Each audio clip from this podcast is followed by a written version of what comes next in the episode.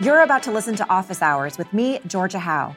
This is a weekly companion series to PragerU's popular five-minute videos, where I explore various political and cultural topics with PragerU experts, asking questions and digging deeper to bring you perspectives that you may not hear in a traditional college classroom.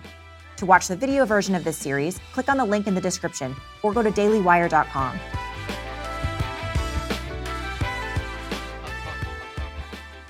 Welcome to Office Hours. I'm Georgia Howe with The Daily Wire. Today, we sit down with Seth Dillon, the C E O of my favorite satire site, The Babylon Bee. Seth's new PragerU video is titled Killing Comedy, where he talks about what it's like trying to write satire when reality has become beyond parody. Seth also addresses the power of satire to combat bad ideas in society. Let's jump right in.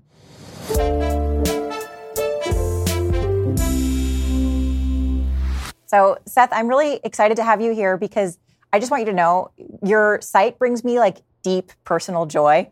And I think probably a lot of people watching this feel the same way. So thank you so much. I love hearing that. That's good to hear. In your video, you talk about how the world has become too absurd even for satire.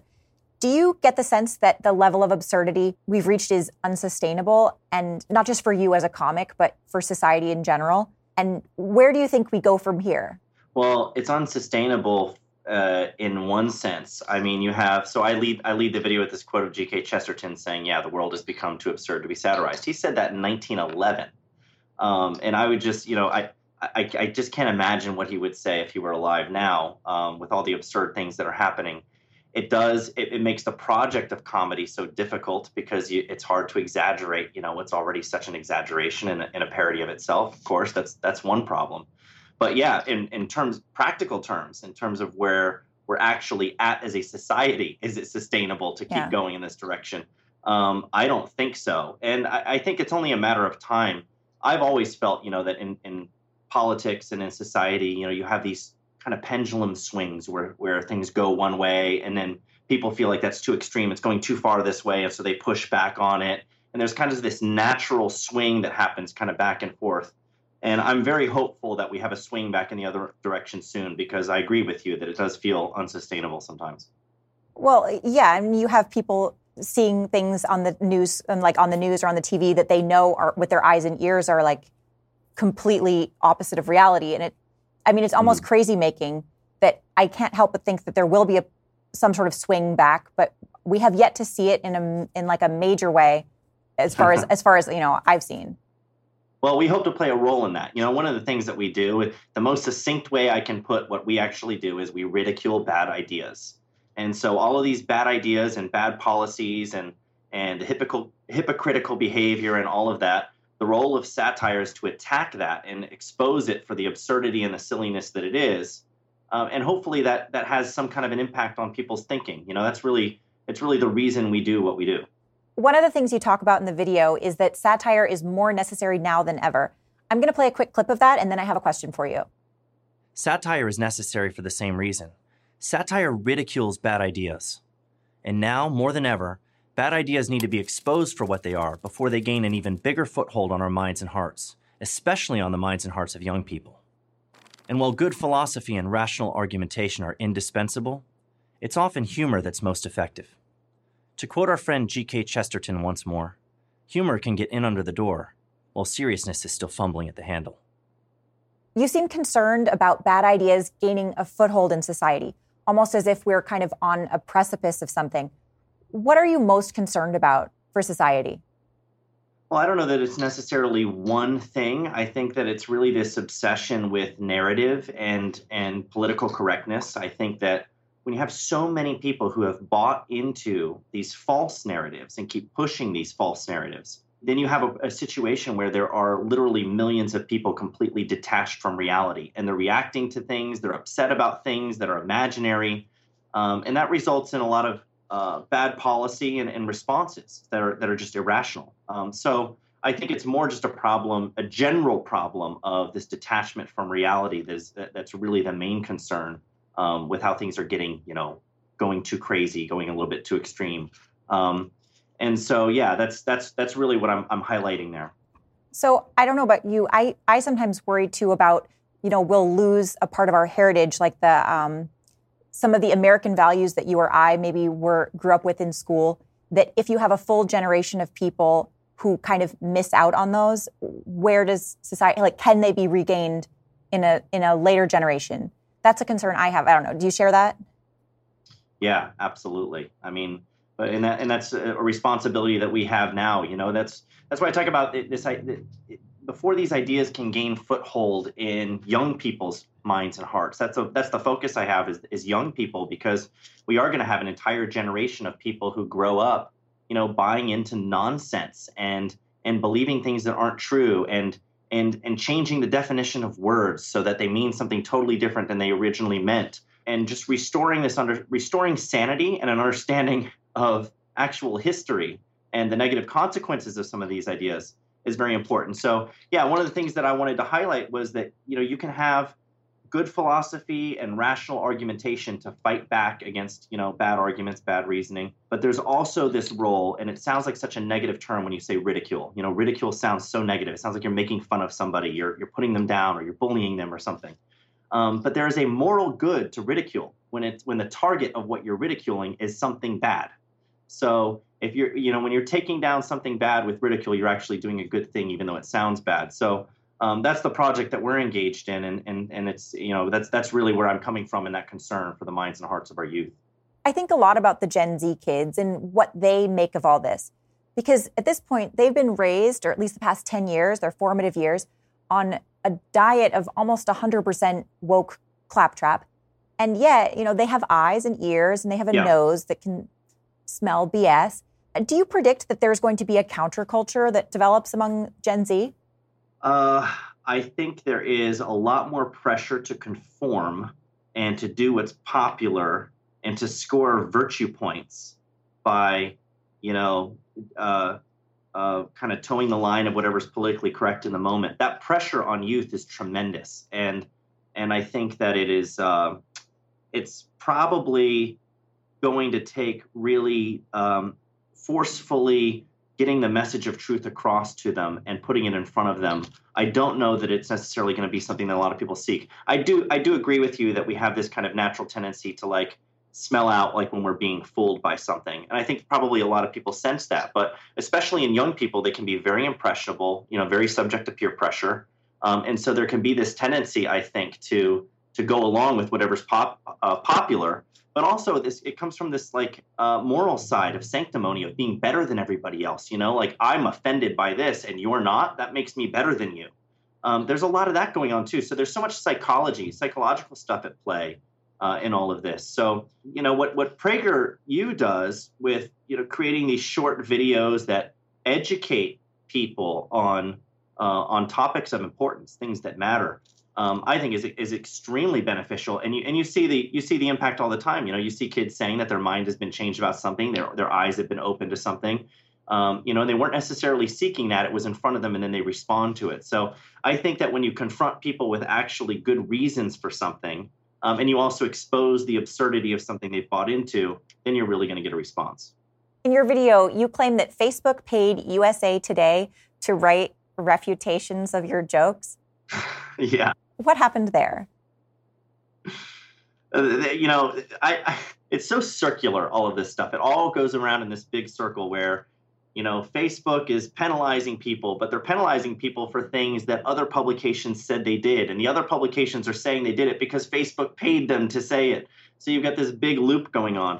Yeah, they have they spend a lot of money. You know, in a, in an election cycle a few years ago, the biggest concern out there was fake news, fake news. We got to get rid of fake news. We got to do something about fake news. So Facebook started investing a lot of money in hiring people to police their network and um, and take down articles that were misleading. Um, and so, you know, they started working with fact checkers and and paying these third party fact checkers. And now it's just weird because some of these fact checks, you know, the thing with U S A Today is just wild. They're having them refute the most absurd jokes. They're not ha- the fact checking thing. I thought the whole purpose of the fact checking was to like go after these things that are commonly believed, right? This is a commonly believed lie. We need to refute it. Well, Facebook has U S A Today out there. They're spending a ton of money and they're fact checking things like uh, Ninth Circuit Court overturns the death of Ruth Bader Ginsburg. And it's like, that is just such a silly thing. You can't overturn somebody's death. You know, why do you just cite fifteen sources and spend uh, an hour of your time uh, refuting that joke? So um, there's something going on there for sure. Well, are they doing the same thing to The Onion? Uh, no, not not really in the same way. No, I mean, The Onion does get fact checked. Mm-hmm. Um, so that's one of these things that, you know, a lot of people will say, oh, well, why isn't The Onion getting fact checked? They do get fact checked okay. to some extent, um, some of the time, not as often as we do, um, not for the same reasons that we do. And it's not handled in the same way. You know, the the thing that we when we had this big run in with Snopes a few a couple of years ago, what we were objecting to was the way they were fact checking us. You know, they were imputing these these motives on us where they were saying that we're deceiving people on purpose. But when they would fact check The Onion, they would say, oh, this article came from The Onion. They're a funny satire site. You should laugh. It's a joke. Uh, they didn't they didn't fact check our stuff that way. So there's not really much consistency in how they're done. What, it was right wing misinformation, I'm guessing. Is that- yeah, yeah. Yeah, we are right-wing misinformation, for sure. Yeah. In terms of Facebook and Snopes kind of coordinating to shut you down, do you get the sense that they that they just don't get the jokes? Or do you think do you feel like they're threatened by what you're poking fun at, and that's why they are going out of their way to silence you? One example that really made me wonder is this uh, headline that you put out shortly after Hurricane Harvey. So maybe you remember this one. Joel Osteen sails luxury yacht through flooded Houston to pass out copies of Your Best Life Now. And that was fact-checked by Snopes. I love that article, by the way. That's one of my favorites. Do you think that they just actually thought that was a real article, or is there something else going on? They get, they, they totally get them. I mean, there's no excuse. So for one thing, I, I think it'd be a little bit different if we were like this pop-up satire site that came out of nowhere that no one had heard of, and we were just, you know, Uh, publishing this stuff out of nowhere. Maybe people would look at us with, you know, skepticism. Who are these guys? What are they doing? Um, we've been around for since two thousand sixteen. So we've been around five years now. We're doing more traffic and more social engagement than The Onion. So we are like the most popular satire site at this point. There's no excuse for anybody in the media or in these fact-checking agencies to be like confused. Oh, this came from the Babylon Bee. What is this really about? Is this a joke or not? Come on, it's I, I mean, it's it's just silly.